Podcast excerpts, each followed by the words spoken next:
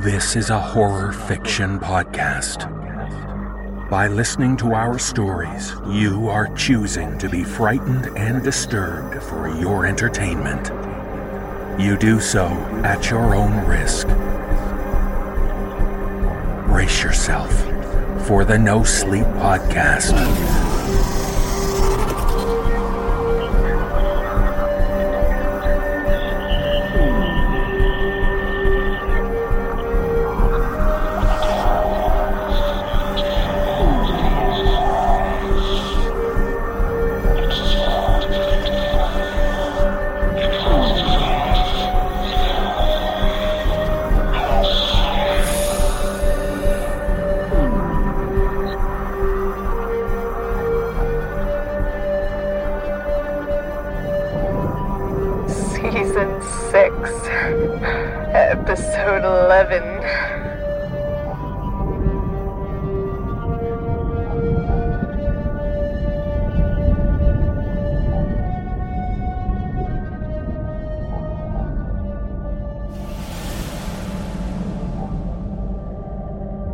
The No Sleep Podcast. I'm David Cummings. Thanks for joining us.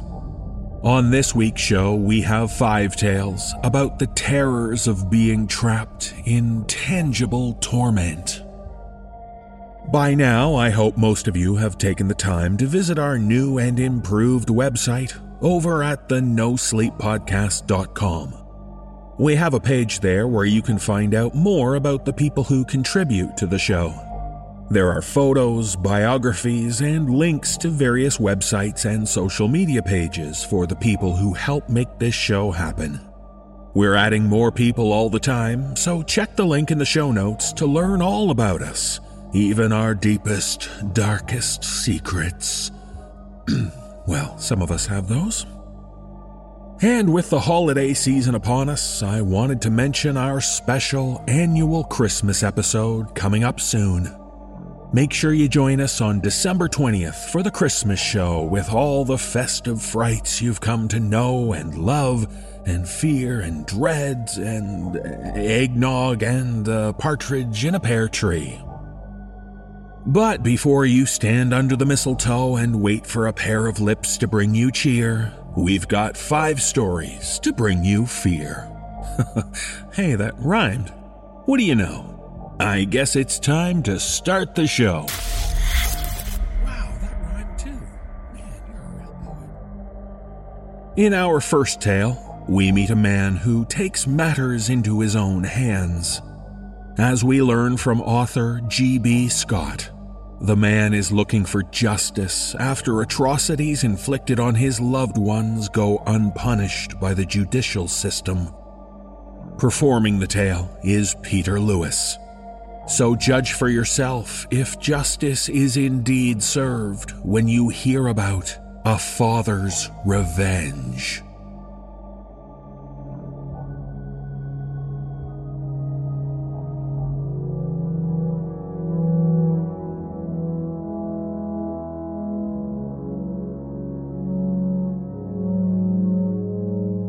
I'm not a bad guy, by all accounts. At least that's what I keep telling myself. I mean, hey, I could have killed him, right? But here I am, schlepping him food every few days, making sure he has water and all that essential stuff one needs to survive. I go to work, take care of what's left of my daughter, even go to church, though, to be honest, I never believed in God. But where does it go from here? I might need some help figuring it all out. Go on, have a seat. I'll tell you the story from Jump Street. Bourbon? I have some. Nice little bottle of Bulleit I picked up at the ABC store last trip up here. No? Well, then make yourself comfortable. You probably heard about what happened to my daughter a year or so ago. Raped, beaten, left for dead by this psychopath I used to call a neighbor. But that's not really the beginning. We moved in to Calumet Farms just after I retired from the Army in 06. And this scrawny, pimple faced teenager turns up with a lawnmower offering to cut my grass. Having just moved off base, I didn't even own a lawnmower, so I let him, and he became our permanent lawn care solution. Even after I hooked up with Blackwater and went back over to the sandbox as a contractor. He took care of the lawn and stuff, moved on to handyman jobs, and somewhere along the way, he developed a thing for my daughter. While I was in the desert making money hand over fist, part of that went to buy this place. I know it don't look like much, just a country garage with a grease pit, but I had plans for it. Just not these. He asked her out some years later and she turned him down. It didn't sit well with him, so he started harassing her we reported it. He got in trouble. He stalked her. We had him arrested, and so on. It escalated to the point where one day I hauled him out of his car and slapped him around some after he had followed us to the mall. That seemed to stop it. Until. Well, you know if you read the reports. He broke in stabbed my wife to death, and then spent the next three days doing what he did. I was the one that found them. The cops knew where to find him, and find him they did, two doors down. In 15 minutes, he was in a squad car and paper bags with his clothes spattered by what turned out to be my wife and daughter's blood on them in the trunk. Open and shut case. But a good lawyer is worth his weight in gold. No warrant, all the evidence thrown out. He got sprung. The legal details are hazy, but he was loose. Now he's not.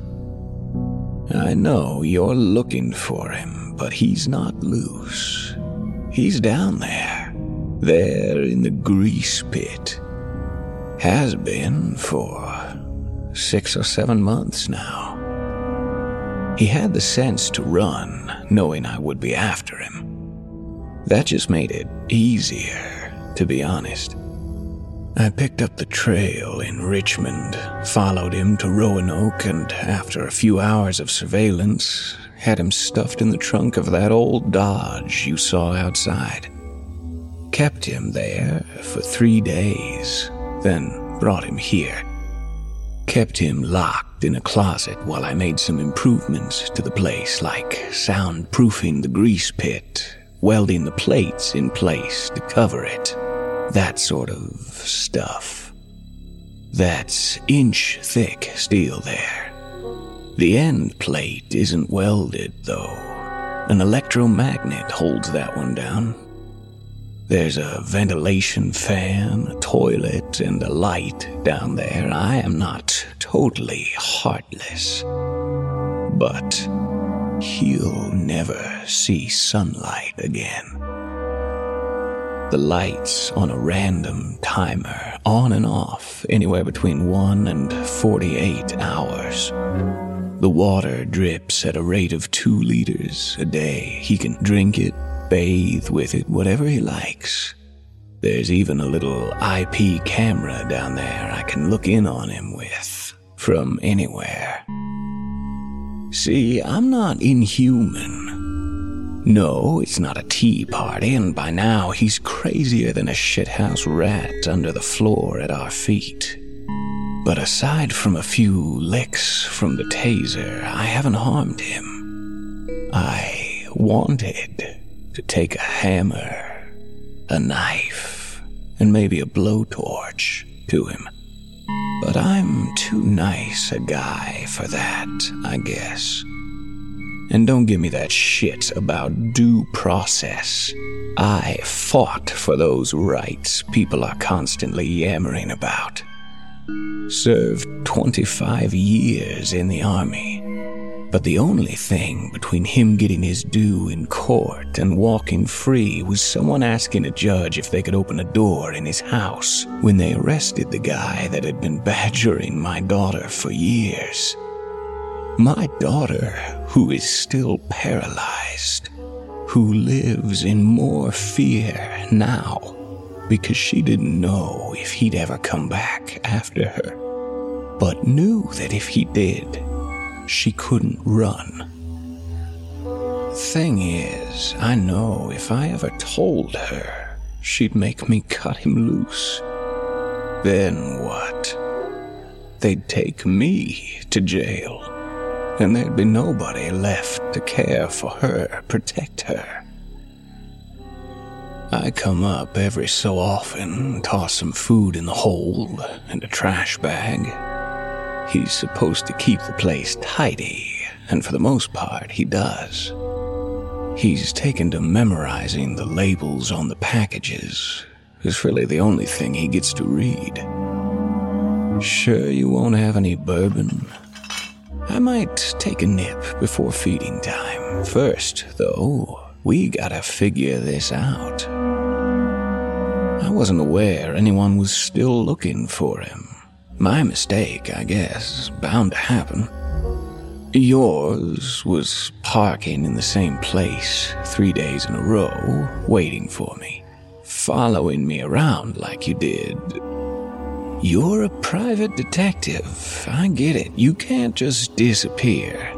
I assume someone knows that you were working me. Your second mistake was letting me get the drop on you. Look, I got nothing against you, personally. But someone is gonna be looking for you. They'll track your phone first, but I tossed that in the back of that uh, SUV with the California tags back at the gas station. They headed east. We went west. That'll buy us some time to uh, figure this all out. I can't let you go. Don't want to kill you, and damn sure don't want to keep you, if only because that bastard under our feet doesn't deserve to see another human face again, except mine. Can't keep you chained to that wall forever either. Pardon?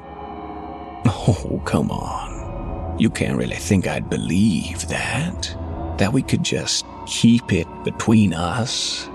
You're getting paid to find him or his remains. And if you'd betray your customer, how could I trust you not to do the same?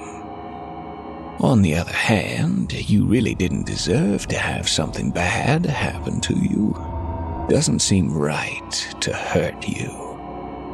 I'm gonna need some time to figure this out. I ain't no murderer, you understand, but I have killed before. Three tours in the sandbox as a soldier, four as a contractor puts you in that position. But those were sanctioned targets.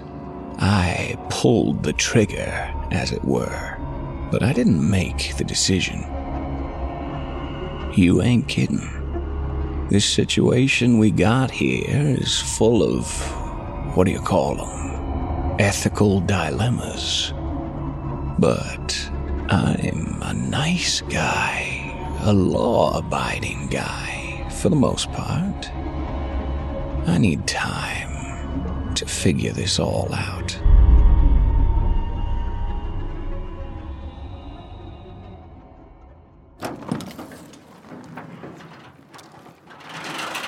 Now, I need you to step back from the door, all the way to the back wall now. I know it's been a few days and you're probably hungry, but I can't take any chances. There. Now, have a seat. I got you some of that Popeye's chicken from up the road a bit. I do think I've come up with a solution to our little problem. Go on, eat while I lay it out for you. No, it's not your last supper, neither. Least it needn't be. But that's up to you. You've no doubt kept track of how long you've been here, and so have I. I never realized how much it costs to keep someone prisoner, especially when you try to do it right, like I have you. I mean, I spent what, nearly three grand and a good week making this office space escape proof, and even then you almost got out. Good thing I had them cameras. 54 days you've been here. Now I know the books and all I left probably haven't been all what you're used to, but I watched you read most of them. You should know that you're missing, presumed dead. I dumped your car into the Rappahannock River a few days after we met. They hauled it out three weeks ago. Yes, I, I was questioned. I told them I didn't know you, never met you. But then again, why would I? You were being paid to follow me, so why would I know you? Well, they seemed to buy it. The cops, anyway, not your family. Did you know your wife is still out there following up leads and such? Damned determined, that one. She's moved on from me, I think. But then again, that may be exactly what she wants me to think. I also found out you have daughters. Two of them makes me think you probably understand what I'm going through. Not enough to let me off the hook, mind you, but at least you get it. I also think you don't want them to be without a father, much less have anything happen to them because of what you do or aren't around to prevent. And now don't look at me like that. I'm not that kind of guy. But I have my mission in life too. No reason for you to stop that. Don't mind telling you I've broken the laws enough for my taste already. Now, that animal in the grease pit, he has a miserable life in front of him, to be sure. That's due him for what he's done to my daughter.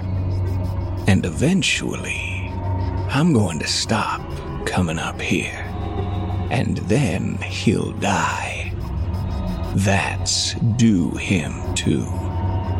For murdering my wife. Could take years. But here's the thing I can't let you screw that up. I really only have one thing against you. And that's the fact you work for that some bitch's family. Now, picture them in the courtroom that day when the judge cut him loose, whooping and hollering like they done won the lottery. It was sickening. I mean, they knew what he'd done, and they were all hugging and crying and carrying on even looked over at me like they'd won something from me, defeated me somehow. Disgusting white trash, all of them. Made the news and everything. So, here, have one of these cokes. Wife told me you weren't a drinking man. Explains why you never wanted to partake in the bourbon I offered you. Where was I? Oh, yeah, about our little problemo here. Kind of feels like I have a tiger by the tail, Let you go, I get shredded. Keep you here, and I shred myself, what with the guilt and all. But I do have a plan. First, a little background. I told you I was in the army back in the day. Infantry, actually. Did three tours in Iraq, if you count Desert Storm back in 91, and one in Afghanistan. Served with a lot of good soldiers. Went back as a contractor with some. Hired others as time went on through 2012 or so.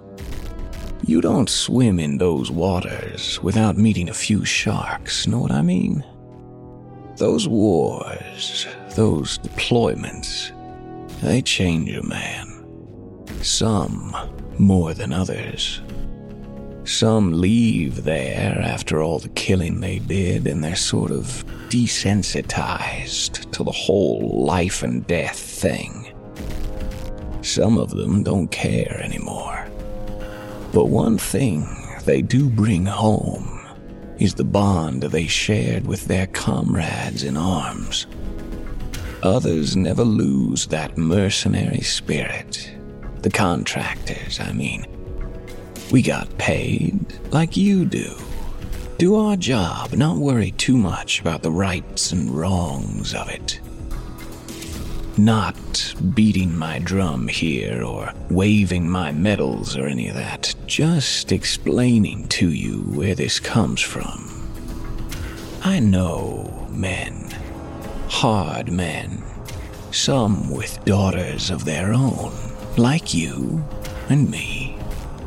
Others that came home to shit and still don't have shit. But they have their word and their loyalty Either way, these are some powerfully motivated people if you push the right buttons. And you're going to have to go through literally thousands of them to figure out which ones I have engaged here. But you won't. You done eating? Good. Now, if you would, please stand up and turn around. Gotta cuff you and take you outside. Something I want you to see. Don't try anything, please. We're in the home stretch now. Good. Not too tight? Okay. I'm going to take you out to the main garage area. See those guys? There's five of them three more outside, too, because I only had the five masks. They don't all know each other, but they all know me. Here's the deal. They are, separately and collectively, my insurance against you. Anything happens to me, anything at all, and they happen to you.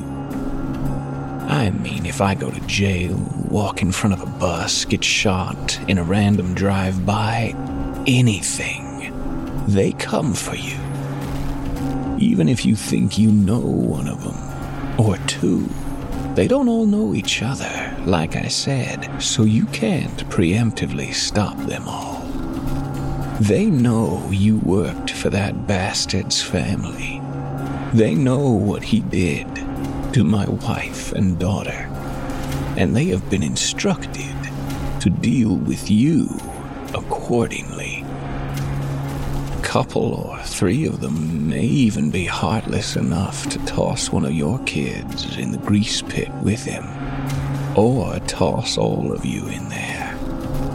Maybe. Or they all may be nice guys like me. But you don't know. And you won't.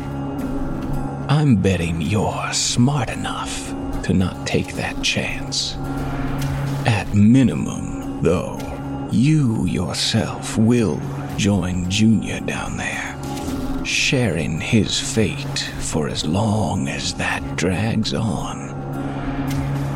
Of course, we're moving him tonight to similar accommodations elsewhere. The hole is deeper, more secure, much farther off the road. That'll be his home for as long as I can keep him alive. Here's the fun part these guys are going to gear up like some of them SWAT guys and rescue him. Let him think he's going home. Debrief him, interrogate him, even treat him like a human. And then, just as his hopes are at their highest, just as he begins to regain some semblance of sanity, lower him into an abyss again. And, to be fair, at some point I'll call them off you, end the contracts, and disassociate from you altogether. I mean, can't have you worrying about me dying of old age or something. I like to think I am a fair man. So, now, back in your cell, just for the time being, and let me get those cuffs off you. I'll be back in a few days, two, three or so. You get to go home then. Take the time to get your story straight. Where the hell you been for two months? Make it believable. You look like hell, by the way, so I doubt your wife's gonna think you were shacking up in the Bahamas. After that, I don't want to ever see you again. And trust me, you don't want to see me again either. It's the best I can do. I wish I could do better. I mean, I am a nice guy, generally. At least, when I can be.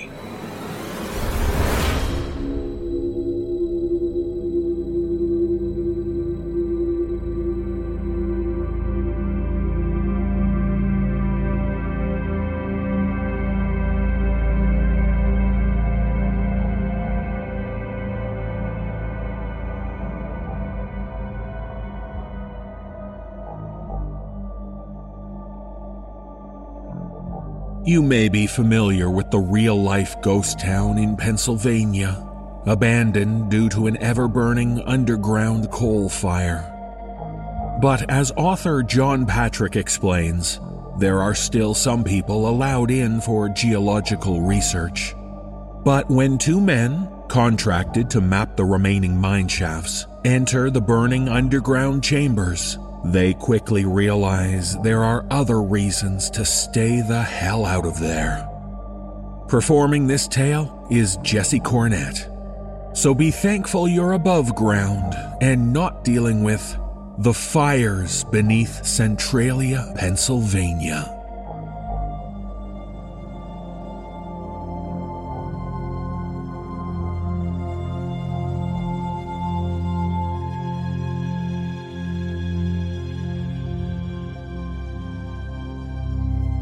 Centralia, Pennsylvania. Current population 10. One of the most prominent ghost towns in America. The reason? A massive coal fire burning below the surface.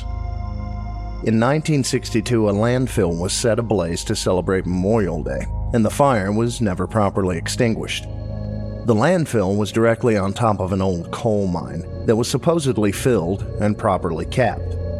When the ashes from the fire weren't extinguished, they smoldered underground for an unknown period of time before being exposed to the open air and setting coal dust ablaze. This dust led directly back to the mines, creating a massive labyrinth beneath the town. I was tasked by a geological research team to map out the remaining mines untouched by fire to give a better approximation to the extent of the fire.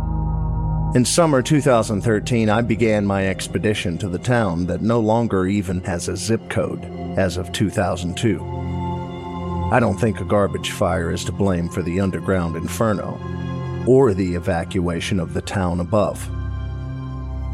I arrived on the outskirts of Centralia at the end of a highway that literally continued straight into a dirt mound. The road simply ended. Due to the risk of collapsing shafts and the inherent risks of the fire, I brought one of our interns with me. I'll refer to him as Tim.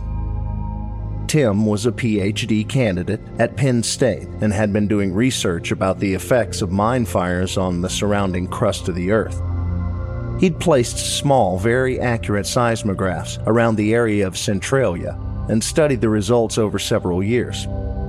Tim thought very far in advance. Halfway through his bachelor's degree, he began placing the seismographs so that he'd have solid data for his PhD thesis. Tim noticed that the fires would bake and crack the earth above occasionally, but nothing unusual occurred until 2013, when one of his seismographs began recording data that was akin to something digging the earth directly underneath. It was almost as if someone was using a boring machine directly beneath the seismograph, heading straight up. The Earth's crust can change, distort, and tear in odd manners, but this was something that I'd never seen before. After less than two days, the readings had gone off the scale, and we'd begun to assume something was wrong with the seismograph. Our fears were nearly confirmed when the machine suddenly stopped broadcasting. We went out to inspect, and it was gone a perfectly circular five foot diameter hole in its place. Shortly thereafter, the government contacted us they tasked us to map the remaining mines using a GPS tracker that had a built in safety feature. If we began to suffer ill effects from carbon monoxide from the coal fire, the tracker would emit a high frequency ping to any other trackers nearby and an obnoxious screech to anyone within earshot. Once we left the truck behind and continued toward the mine on foot, things took a turn for the weird. I saw one of the residents of the town but he didn't seem all there.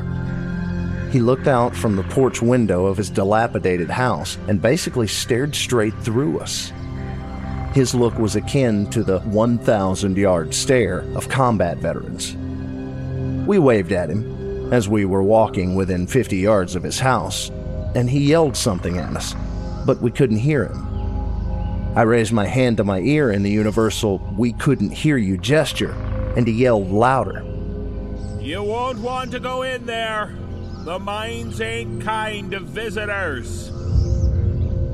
The man looked to be a few steps past crazy, so we took his brief rant with a grain of salt and continued to our destination, which was about a quarter of a mile past the man's house. The woods had an unnatural feel to them the trees seemed stunted in many places, and there were numerous vents created by the subterranean fires, of course. These openings in the Earth's crust were usually pretty easy to spot. They were puffing out smoke in some places, and generally they were devoid of vegetation. This, however, was not always the case. Some of these chasms were hundreds of feet deep and had stopped smoking, an open maw on the surface of the earth with no warning whatsoever. Tim nearly walked straight into one that was overgrown with a fallen tree bridging the two sides. The smoke that emanated from the ground cast eerie shadows everywhere you looked. It was almost as if something was hiding within the smoke, but I dismissed that as me simply being paranoid. This town had been nearly abandoned since the 1980s, and the only people that remained were, from what I could see, mostly crazy. Finally, I saw something move that I knew wasn't smoke. I knew it wasn't my imagination because I saw it move a small fern like bush as it hid. Something was in the woods with us. As I moved towards the rustled bush, I felt myself begin to fall. I had walked over a small drop off that was directly above one of the fiery chasms that wasn't actively smoking. I looked out and managed to grab the edge as I fell in. Tim was able to pull me out before either of us succumbed to the carbon monoxide gases emanating from the pit. Our walk towards the mine continued in silence. The mine entrance was overgrown with thick vegetation and gated off by a rusted fence. Thankfully, the lock had long since rusted and fell off as we'd never been able to open it with our key. Inside was an absolute labyrinth of partially collapsed tunnels that gradually sloped downward. My map, circa 1930, showed that the mine had a spiral series of shafts that went several hundred feet deep before the main shaft hit a water pocket, dooming all of the miners in the near vicinity. We entered the first shaft, main number one, and immediately the temperature began to increase. I knew we'd need our portable respirators before long. I just hadn't expected to need them yet. The ambient temperature outside was nearly 80 degrees Fahrenheit, and inside a mine it would normally be closer to 50. It was well over 90 degrees and rising. This was a good indicator of how close the fire really was. By my calculations, the ambient temperature in the mine would be close to 120 degrees Fahrenheit near the waterline. The depth of the water was such that it would have washed out or flooded the bottom quarter of the mine, but there should have been enough room for us to gain access to the portions of this mine where the fire would hit first. It wasn't an if this mine caught fire, it was more of a when. The mines around and under Centralia were just too close together, and the coal seam was too large for any nearby mines to be spared. It would likely burn for another two and a half centuries. After donning our respirators, we headed deeper into the main number one shaft. The shaft would periodically open into larger chambers where pillars of coal had been mined around and supported with large timbers. Occasionally, one or more of these had collapsed, leading me to question the structural integrity of the ceiling supporting millions of tons of coal and rock above our head but we trudged on. In the second such open chamber, I saw a plume of smoke emitting from the wall. My eyes darted away from it, and as soon as they did, I could see movement that didn't match the smoke. Something black as the surrounding coal was standing directly beside the wall, so close to the opening that if it were human, it would have almost instantly succumbed to carbon monoxide poisoning and passed out. Whatever this was just stood by the opening and watched us walk by. I didn't dare look at it directly for fear that I'd illuminate it with my headlamp. I couldn't take that risk. We came within about 20 feet of it, and I guess Tim just couldn't see it. Just as we passed by the thing, I saw it slide between two pillars and disappear into the wall. Before it left, I saw it grab the pillar and I noticed three massive claws on its hand. I knew we'd have to return to that room. I just wasn't looking forward to it. We exited the cavern without incident, but afterwards, I couldn't shake the feeling that there were things scaling the walls just out of sight. Finally, after another half an hour, we could hear running water. Apparently, the underground water that the 1930s mine had hit was some sort of creek or stream. We were probably about 200 yards from the water when Tim stopped dead in his tracks and pointed straight ahead. I didn't get a good look at whatever he saw, but I saw a shadow and I knew that Tim could finally see what I saw. He was deathly pale and just managed to slightly turn his head sideways to look at me before something climbed to the ceiling directly behind him. He heard it and darted the way we came. I had no plans on lingering in the mine, but my own terrifying curiosity got the better of me. The water shouldn't be running.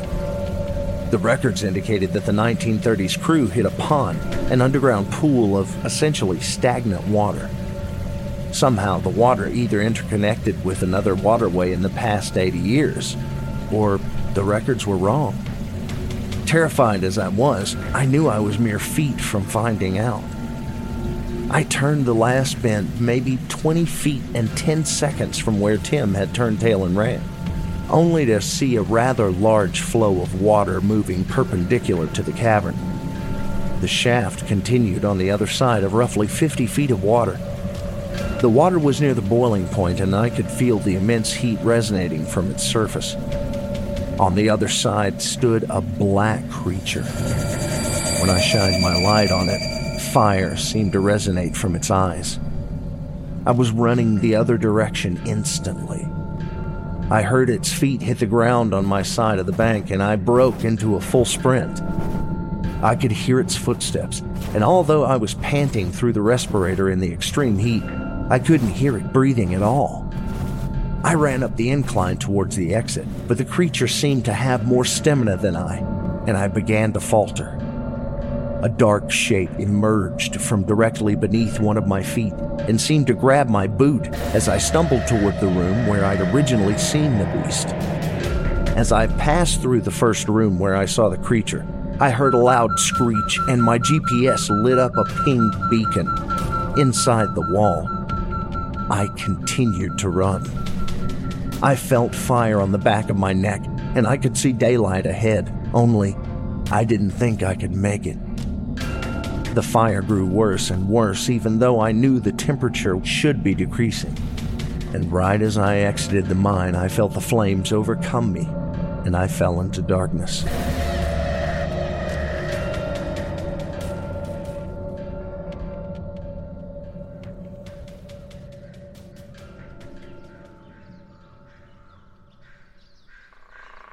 Tim revived me some minutes later and indicated that we were both suffering from carbon monoxide poisoning and that we needed fresh air in a bad way. After a few minutes and many scared glances at the mine, we decided to leave. I asked Tim where his GPS unit fell, and he responded that it was still in his pack. Confused, I asked him to show me. Sure enough, Tim's GPS unit was in its rightful place. I pondered why mine had malfunctioned, and as I looked at it, I could clearly see a dim ping moving around beneath the surface.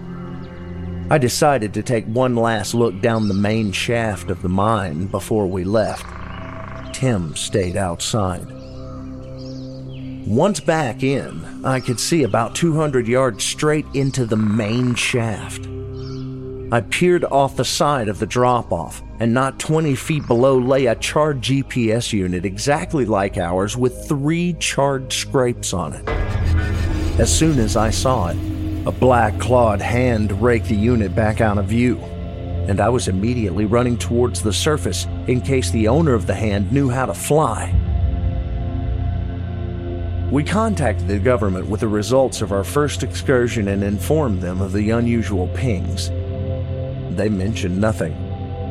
Upon a little further digging by Tim, it turned out that apparently we were the second team to map the area, the first being four months prior. They did not return.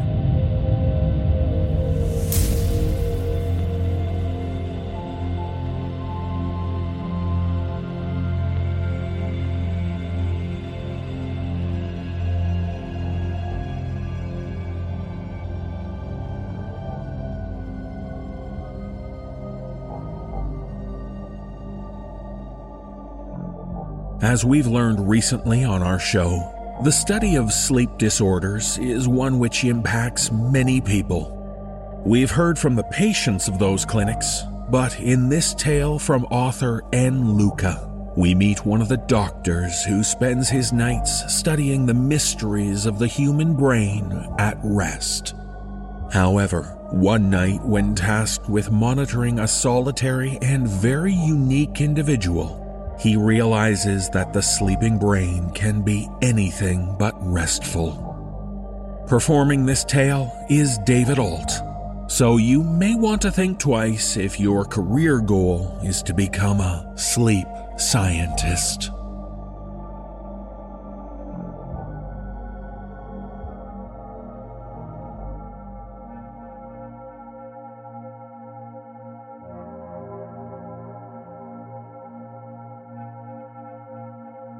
I am a sleep scientist, and I have to spend the night alone in the sleep lab. I've performed this overnight vigil hundreds of times before. I'm comfortable with the sleep lab, it's like a second home to me. I think I spend more nights here than I do in my own bed. The room is dark, it has to be, of course, so that no light goes into the sleep room next door, and I stare at the flickering screen in front of me. The lab computer records and monitors the patient's brain activity, EEG brainwaves, never ending wiggly lines dancing across the screen. First, I think I need to explain what the sleep lab is exactly. The room I am in right now is known as the monitoring room. It is next door to the sleep rooms. There is a window installed into the wall of the monitoring room, which allows us to look directly into the sleep room without having to go in. The good thing is that my main job through the night, usually, is simply to stay awake and keep an eye on things. Monitor the patients and their brainwave activity on screen, make sure everything is ticking along as it should be. There are infrared cameras mounted on the sleep room walls, so I can see the patient on another monitor, make sure everything is okay. I have to make sure the brainwave recording is going well, that the recording wires are still attached to the patient's scalps, and that the recording is free from noise and interference. Through all this, the main job is usually just staying awake and alert. To keep myself awake, I'm allowed to browse the internet on my laptop, as long as the speakers are switched off, of course, and on the condition that I keep a vigilant eye on the patients and their signals. Later comes the mentally taxing part of analysing their data, but overnight I don't have to worry about that yet. Sometimes watching the EEG brainwaves flit continuously across the screen can be strangely hypnotic. I have to fight to keep myself awake. Tonight, though, tonight is different. Tonight, there's no danger of me nodding off. I'm wide awake, and I'm terrified. There is only one patient in the sleep lab tonight. He's in a coma, so I'm practically alone in the building. There's no one who I can go to, no one to wake up. That's what makes tonight even more unnerving. Normally, I would never wake up a patient unless protocol required it, but these aren't normal circumstances. If there were other patients around, I would have awoken them by now. Not to just adjust their wires, not to give them their meds, not to check up on them. Simply because I need someone here with me, because things are getting out of control. However, he's the only one here, and he's in a coma, so I could scream and shout all I want. He won't stir. All I have is an unconscious body for company. Let me get one thing clear. I have seen all manner of things during my time working here, a mixture of scary and panic inducing. Normally, I like the darkness of the sleep lab. It's comforting. It's what I'm used to, even though I could have turned on the lights at the beginning of the night. I just sat here quite comfortably in the dark. A matter of habit, I suppose. I'm a neuroscientist specializing in sleep research, and my professional interest lies in characterizing and trying to find new treatments for sleep disorders. I've had multiple patients with sleep paralysis who wake in hysterics, telling me about the demons that tried to kill them or small men stalking them. They draw them out on paper to show me diagrams of the terrible faces that haunt them in the night. They point out frantically and urgently where the demons had stood in the room. I've had countless children in who have woken up screaming, blood curdling screams, the kind of sound that makes your hair stand on end, suffering from night terrors. I've had people sleepwalking, throwing things around. Sometimes they've even managed to rip the wires off their head, which is very painful because they're affixed with strong adhesives, and still not woken up. One man, still unconscious, cut his own wrists with a shaving razor and slept through it, even as I bandaged him up and phoned for help. I've had patients stop breathing suddenly mid dream, and I've had to rush in and perform CPR. Sometimes some people somehow manage to open the door of the sleep room, wander through the corridor, and come into the monitoring room. Some of them trying to attack me, hit me, bite me, all while asleep. What I'm saying is, I've seen a lot. I've had to remain level headed throughout it all and focus on the job. They rip their wires out, I need to put them back on and make sure the EEG recording stays online. They start sleepwalking, I can't wake them up. I need to make sure their wires are still in place, that we're getting a good signal, and that the infrared camera is capturing everything so we can analyze the data. Usually, I just need to make sure they're confined to the sleep room and can't hurt themselves. Or me. Child screaming? No big deal. It can be a little creepy at first, but I've seen it a thousand times before. Just make sure the signal is okay, make a note of the time and duration of the night terror, and then it's carry on as usual. I need to be focused and to concentrate on the central aim, ensuring that patient data collection continues uninterrupted and keeping a corresponding meticulous written record of any unusual events. After all, that's why they're there, these patients, so we can diagnose them, so that we can get them the treatment and medication they need to get on with their lives, so we can help them break out of the bubble of terror that engulfs them every night created by their minds. When it goes awry, the slumbering brain can be an evil, self destructive thing. My job is to help rein it in. I'm actually used to this routine, these, these strange, tumultuous nights, more so than a lot of my colleagues. You see, I became a sleep neuroscientist because of my older brother. I can't remember when it started, but I remember I would wake up regularly to hear him muttering and talking in his sleep. Sometimes he would sit upright and scream.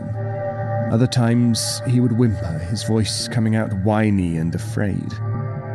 It was the whimpering that scared me more than the screaming for some reason. And during the day, he was my big brother. We'd play football together, and he'd buy me treats from the ice cream truck with his pocket money, help me cross the road, and tie my shoes. He's only a couple of years older than me, but two years can be a huge gulf during childhood. He was my hero. But at night, he became this frightened little boy who lashed out at me when I tried to wake him up. As the days went by, though, I became used to it. When we got older, he didn't grow out of it, as most children do. It got worse. He started experiencing a jumble of symptoms night terrors, sleep paralysis, sleepwalking, and also what I now know as REM disorder. It didn't get better. And then his visions and hallucinations began to seep into the daytime. What beasts and terrors had been confined to his dreamscapes now haunted him during wakefulness as well. He was diagnosed with sleep disorders combined with schizophrenia. I wanted to help him. It took a toll on every part of his life. He was more intelligent than me, with a potential bright future ahead, but he fell behind in his studies, unable to concentrate.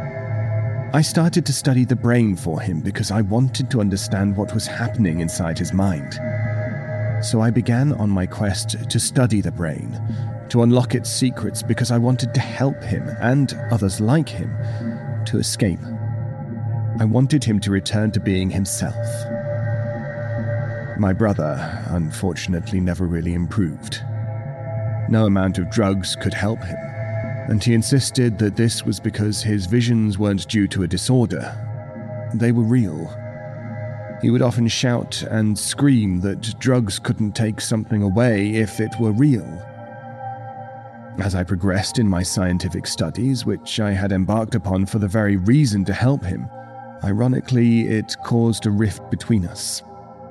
I thought he would be proud when I got my PhD, but he almost saw my scientific endeavors as a betrayal, as a sign that I didn't believe him. I guess the fact that I'm his younger brother doesn't help much. It doesn't matter how many qualifications I attain, how many scientific publications I write, how respected I am among my academic peers. My brother will never listen to me, and he refuses to set foot in my lab or try any of the treatments I recommend. We haven't spoken in years. However, what I'm about to tell you, what I've been through tonight, isn't about my brother. What I've experienced this night, though, has, well, suffice to say, for the first time in my life, I'm reconsidering my brother's point of view. A few days ago, we had a very perplexing case come into the sleep lab. The patient is a man in his mid 20s who had lapsed into an atypical coma a few days before he was transferred to our facility. The patient's older brother accompanied him and sat in the sleep room on a chair next to his bed, concerned, holding his hand. I'll admit one of the reasons I took such an interest in this case is because it struck a personal chord with me. It reminded me of my brother and me. Some of my colleagues were hesitant to take on this patient for observation. The reason is this patient presents with a whole list of strange and unusual symptoms. The patient's brother reports that the patient had a slight head trauma a few days before he went into the coma, not substantial enough to cause significant head injury, but it probably did contribute to his symptoms, we thought. His brother later tells us that the patient actually documented the hours prior to succumbing to the coma. He was suffering from extreme delusion and hallucinations. The patient's leg is what should, in theory, provide a diagnostic clue. When I was placing wires on the patient, around the chest, abdomen, and legs to monitor breathing patterns and leg movements, the patient's left leg was something which truly shocked me. It seems necrotic. I've never seen anything like it. The team from pathology have taken several biopsies and sent these for analysis at the top medical centers and specialist laboratories around the world. Endocrinologists have been consulted in case it's a freak hormonal disorder. Dermatologists have examined him in case it's an infection or some strange injury or burn on his skin. Experts in tropical diseases have flown over to investigate in case it's a poison from a bite or something similarly obscure. We have been thorough and every avenue has been looked into. His blood work, pathology report, everything is coming out clean. Whatever this is, we don't have an answer. We don't have this disease categorized yet. We don't have the tools to detect it because we don't know what it is. The professor in charge of our lab has a theory that the patient may have been exposed to some airborne pathogen which infected his peripheral and central nervous system. The symptoms in his leg are spreading slowly, most likely through his nerves. It may explain the unusual brain activity we're picking up on if it has infected his brain too. What's strange is his brain waves aren't typical of a coma patient, but all his other physical attributes are. His pupils are unresponsive to light, and he is unresponsive to all stimuli applied, including painful stimuli, except for reflex responses. He is a medical mystery, and he's causing a sensation around the world in medical and scientific circles. He may hold the key to some obscure disease and, by extension, a new discovery. We're looking at uncharted ground here. But right now, he's here, alone in the lab with only me to monitor him and track his brain activity. Some people aren't sure if whatever disease he has is contagious but we don't think so. Nonetheless, I took one look at his brother, holding his hand and looking forlorn and desperate, and I knew I just had to help in whatever way I could. This afternoon, one by one, my colleagues at the lab checked out for home. Soon there was just me left, staying overnight alone to monitor the patient. I've done this, as I say many times before, it's the usual routine I peered in for a moment through the window into the sleep room. I double checked the signals, ensured that the cameras were working. Satisfied with everything, I made myself comfortable in my chair and settled in for the long night ahead.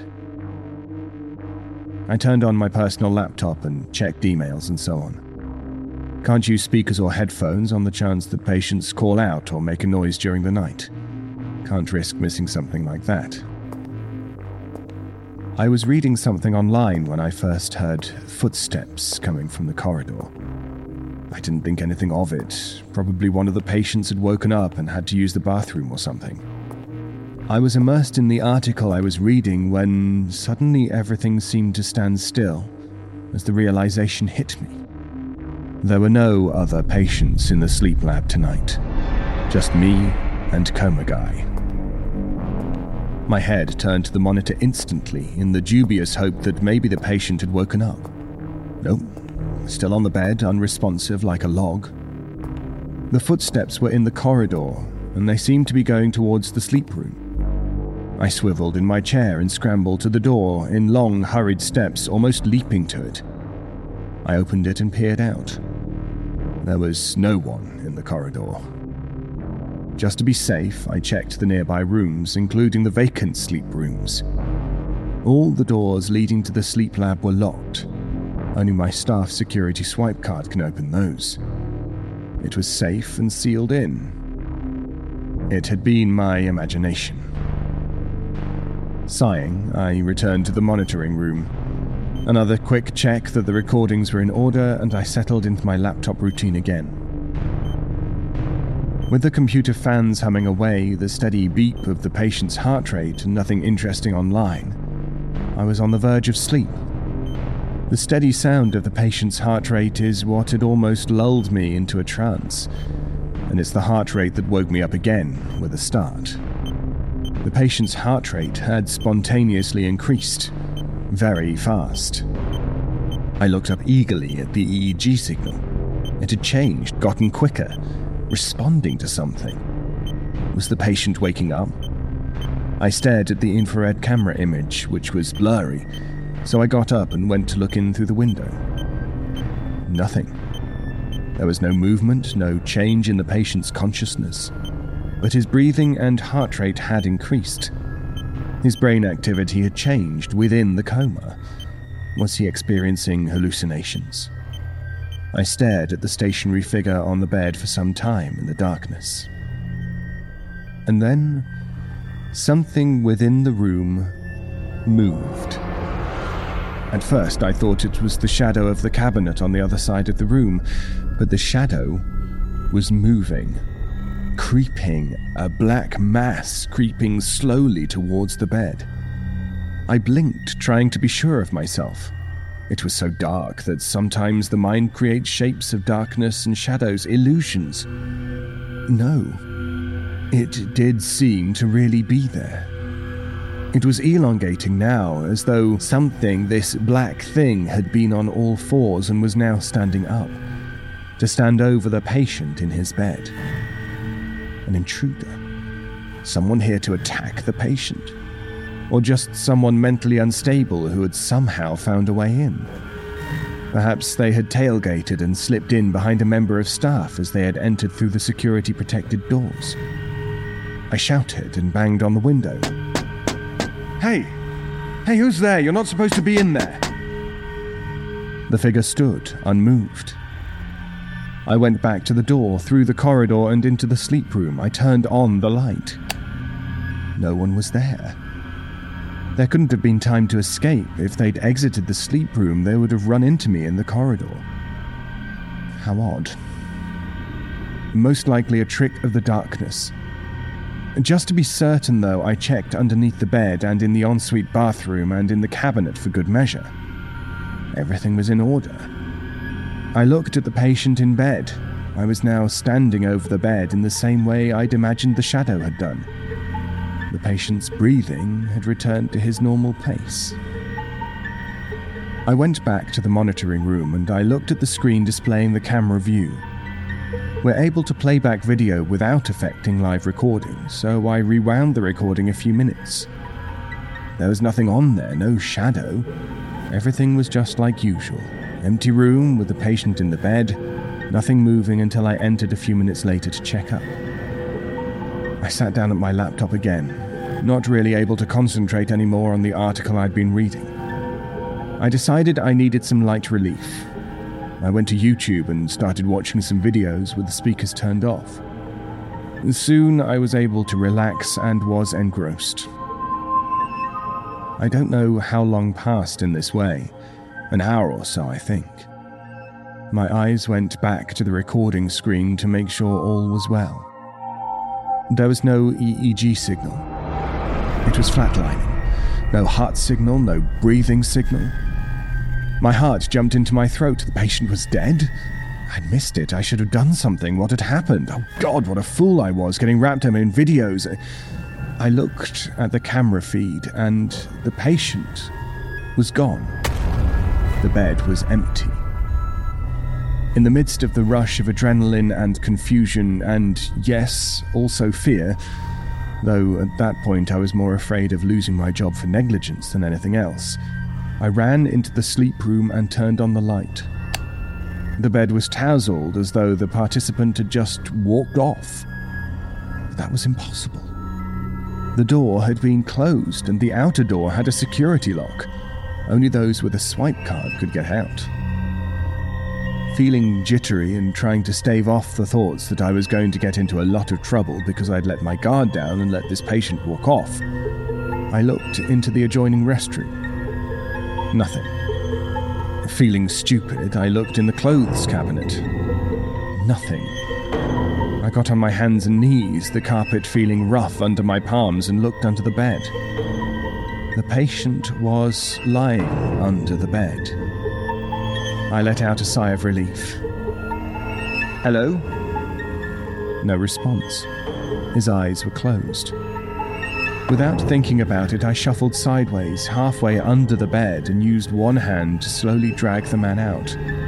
He was still unconscious, the wires were still attached to his head, but had been unplugged at the other end from the recording machine, so they trailed like long, unattached wires, like dreadlocks, from his head. Heaving and panting, I somehow managed to get his dead weight back into bed. I then set about plugging everything back into where it should be, and then covered him with the blanket again. I went back into the monitoring room. The signal was back and recording. The signal indicated that he was indeed still comatose. How had he managed to get out of bed? Had he regained consciousness, unplugged his wires, and then hidden under the bed for some reason? Perhaps scared at the new surroundings? and then relapsed back into the coma while there? Highly unlikely, but the only solution to this conundrum that I could think of. This was all so strange. Only one way to find out the video. Visual evidence. With that, we'd know exactly what happened. I clicked rewind on the video feed. The past hour was just a blank, dead screen. I felt winded. I sat down on my chair heavily. There must be some rational explanation for this. I went to the door that opened into the corridor and I closed it. It locks automatically, so only I can open it to get out with my card, just to be safe. I also thought it might be a good idea to check in with security services.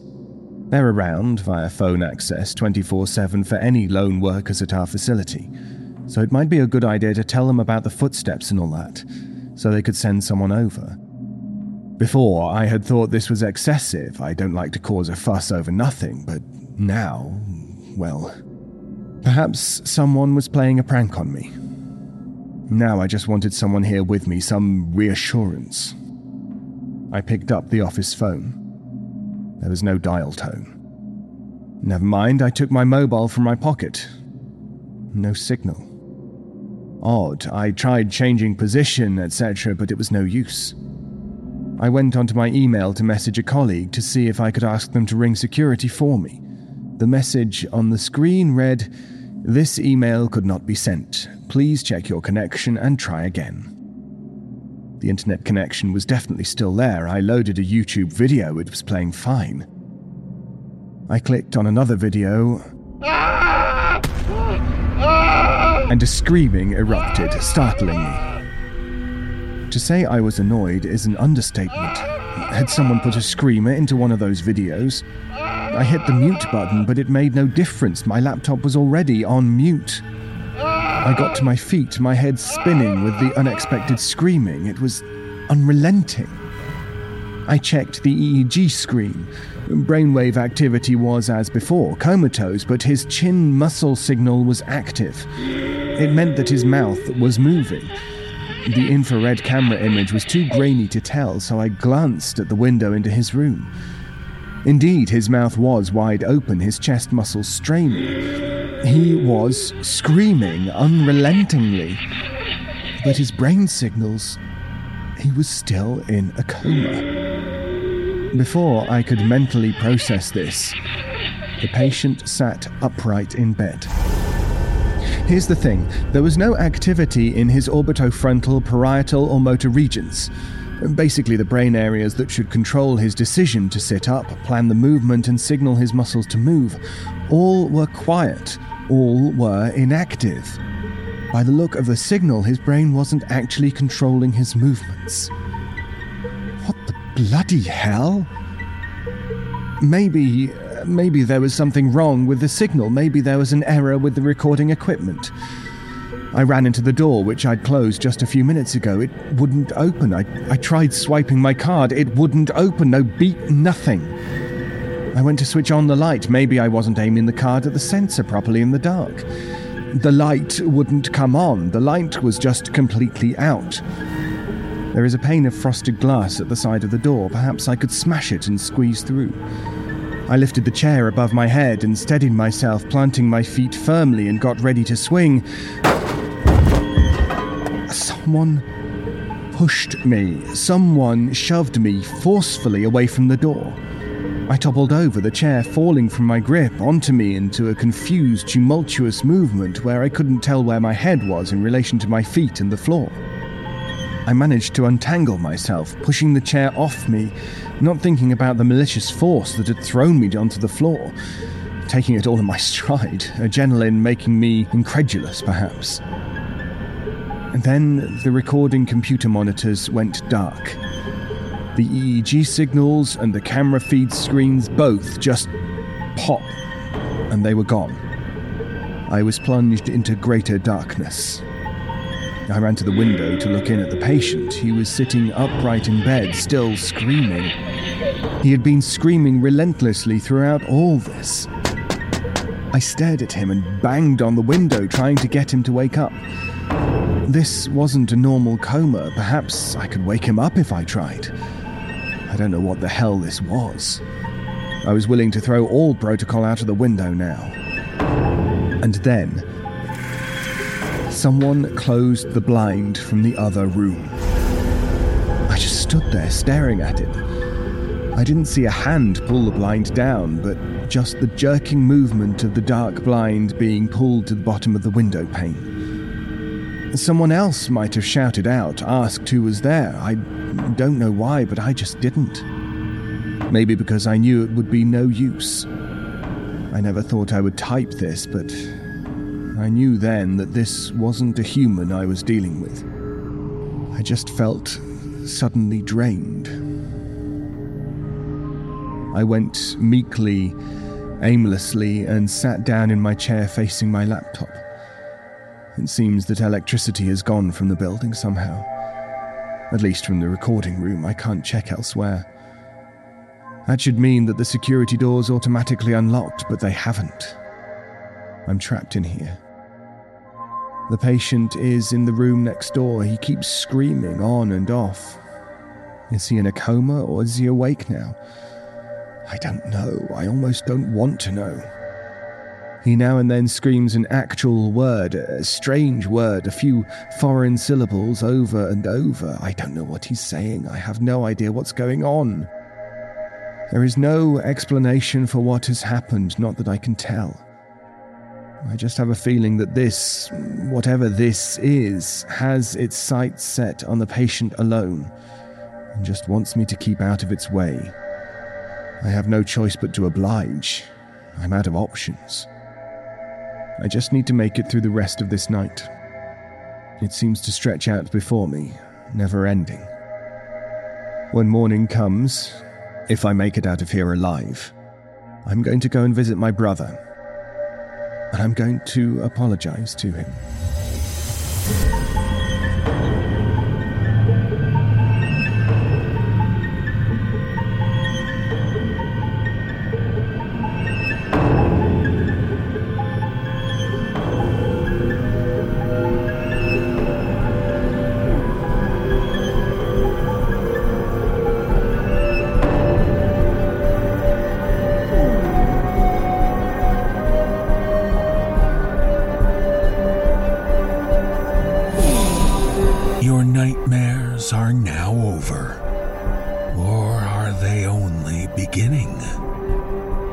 Thank you for being with us for our devilishly dark tales.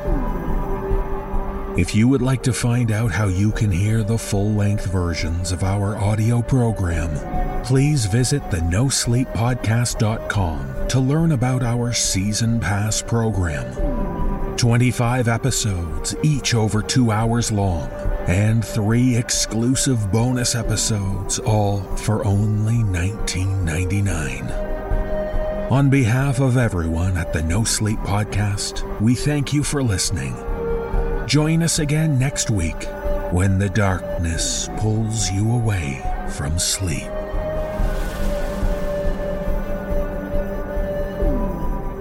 This audio program is copyright 2015 to 2016, Creative Reason Media Inc. All rights reserved.